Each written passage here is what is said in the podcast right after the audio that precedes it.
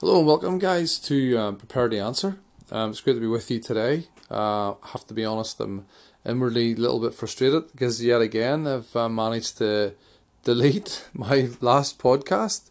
Spent um, maybe 11 minutes on it. We'll see how long this one lasts. And I'd completed it, and to make matters worse, was very happy with it. Um, and somehow managed to delete the recording. So I'm inwardly slightly frustrated right now, um, just a little bit.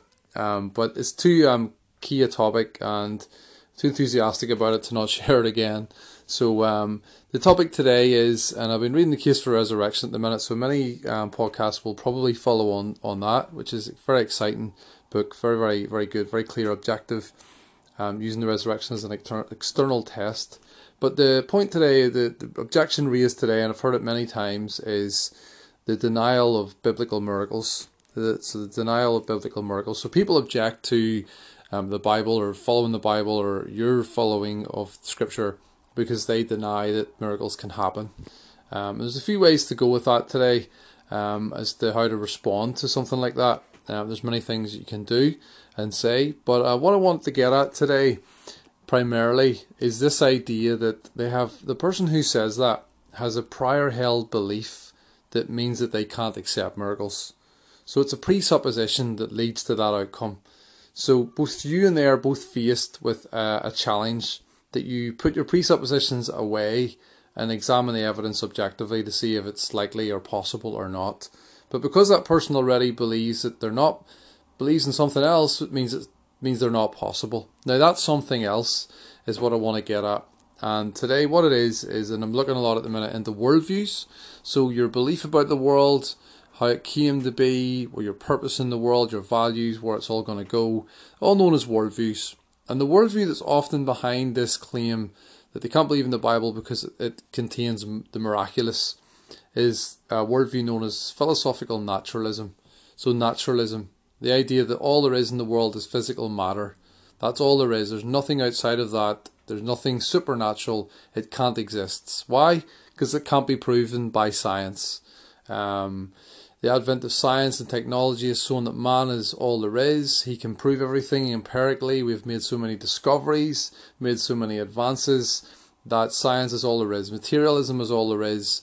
And I'm a naturalist. So I believe in the physical world and that's it. And because of that viewpoint, they deny that, that God exists. But that also means they deny that miracles can't take place. Miracles can't happen because they're outside of that worldview. So so because there's prior held belief, they just simply can't believe that miracles are possible. So what you need to show them is this: this is a presupposition um, that they've a prior held belief about God that's led to their inability to accept, as I say, the miraculous. So obviously, there's lots of um, examples that they can cite to you, um, which you're probably going to hear first off. Um, they're not going to know that that's the way they see the world. They probably know that, but they wouldn't see it as a worldview. They won't recognize initially that it's because they don't believe in God that means that they can't believe in miracles.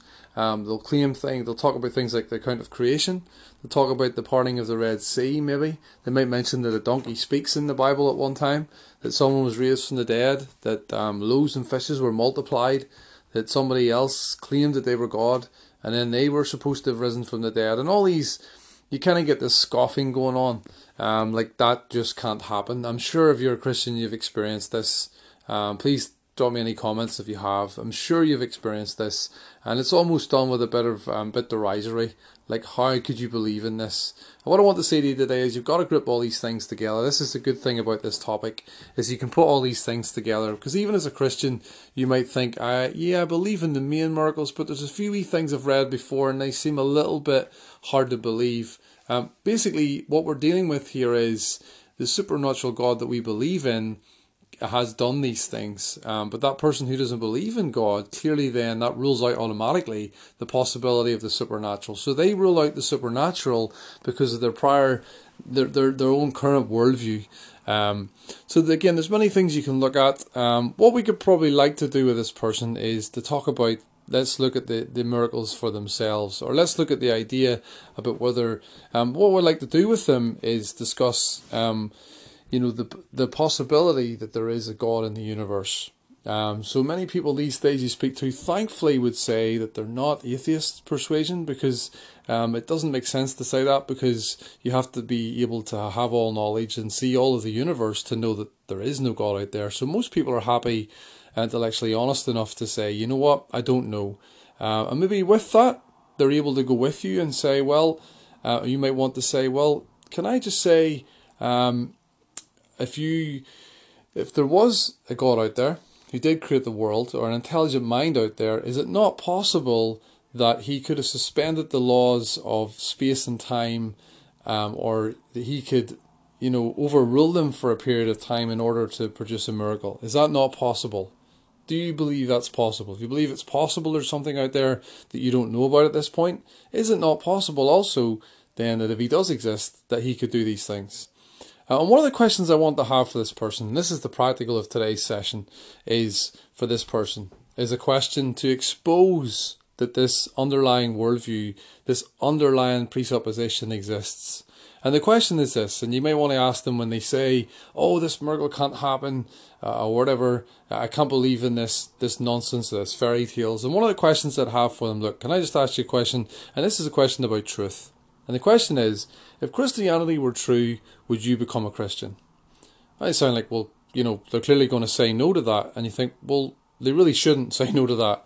Because what we're dealing with here is truth. If it was true, would you become a Christian? Because if they say it's no, then I know they're not interested in truth. They don't care about truth. They just want to follow what they prefer. It's a preference thing. I'm going to do this because it, it makes sense to my life. It helps me and I enjoy it. Um, and I would say, well, then you're not interested in truth because personally speaking, even though I'm a Christian, I don't do it because it makes my life better. It certainly does. It saved me a lot of hardship and pain in my life. Not all been rosy, of course, but I do it because it's true. If, if Christ wasn't raised from the dead, then I'm still in my sins and I should be pitied more than all men because I really should be out just living it up in this short time that I have here. Um, but I am interested in truth. Um, and to be honest with you, it's a very unscientific thing to say to say that I just follow what I prefer. Um, the scientific act, the response, the scientific method that they believe in as a naturalist really should be saying, well, you know what, I'll follow wherever the truth leads. Um, and ultimately, that's what they should think. So I would say that question: Would if Christianity were true, would you become a Christian? And ultimately, for me, I would say, look, if you could prove to me that Islam was true and the Quran was true, then I would become a Muslim. I would. If you can prove to me that it's true, if you can prove to me that your naturalism is true and there only is physical matter and there is no such thing as supernatural, it's just, you know, you can prove to me somehow or another that it's a fabrication of my own mind, well, then I'll have to follow that it's true. And I'll give up what I do now and I'll follow what you say. I want to speak objectively. Um, a lot of what this is reliant on is obviously going to a genuine seeker, someone who genuinely is seeking the truth.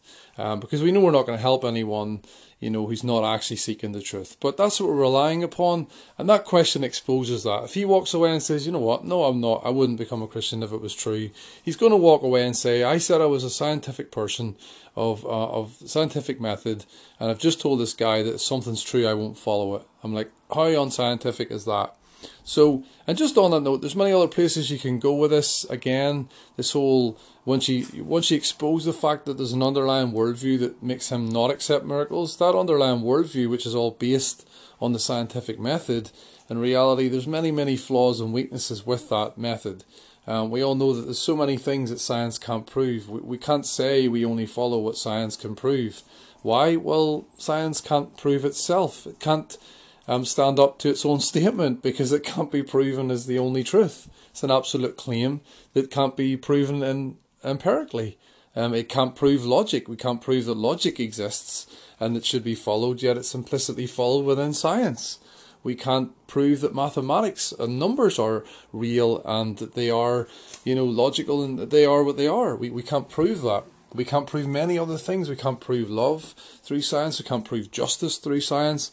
And we, we can't prove morality or ethics, right and wrong, even though we all know objectively that the objective, you know, laws, right and wrong exist. Yet none of that can be proven by science. So it leaves someone in a very, very uneasy position to know that they'll only follow what can be proven empirically, um, and that there's no such thing outside of that of scientific laws.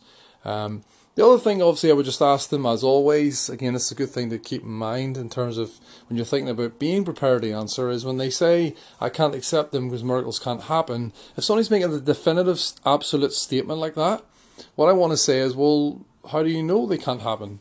Do you have any evidence? Have you been able to prove that? Can anyone prove that? Of course, the answer is no. And science certainly can't prove, it can't prove what it doesn't know. Um, so it's impossible for it to disprove that you know miracles can happen ultimately. So again, there's a weakness there as well. Like I said already, this all depends completely upon their their desire to seek the truth. And we're not out to win arguments here. It's just the point to say that there's something underlying that statement. Because I mean, I get this a lot of the time. You know, you get this all the time. Somebody was swallowed by a fish. How can you possibly believe in that story? You know, it's just made up fairy tales. Um, but there's a there's something underlying that viewpoint. There's this viewpoint that the world is only physical matter and that miracles can't happen. So we need to delve into that and expose that and say, is is that right? You know, um, it's very logical. You know, the discussion about whether there's a God or not is a very logical discussion. Um, and if I've accepted that it's possible, as they may have done, well, is it not possible that this God could, again, suspend his own laws for a temporary period of time? To produce a miracle to reveal himself. Is that not possible? Um, so again, just yeah, some thoughts on that today. If you have any other thoughts, please drop me any comments. Um, go to the website www.preparetoanswer.wordpress.com. Um, and again, hopefully next time I come on here, I can manage to do this in one take. But um, again, any thoughts, just please drop me any comments you have, and I'll be back again soon with a lot of evidences on the case um, for the resurrection of Jesus, which ultimately is the greatest miracle of all. Many thanks for tuning in today, and I'll be with you again soon.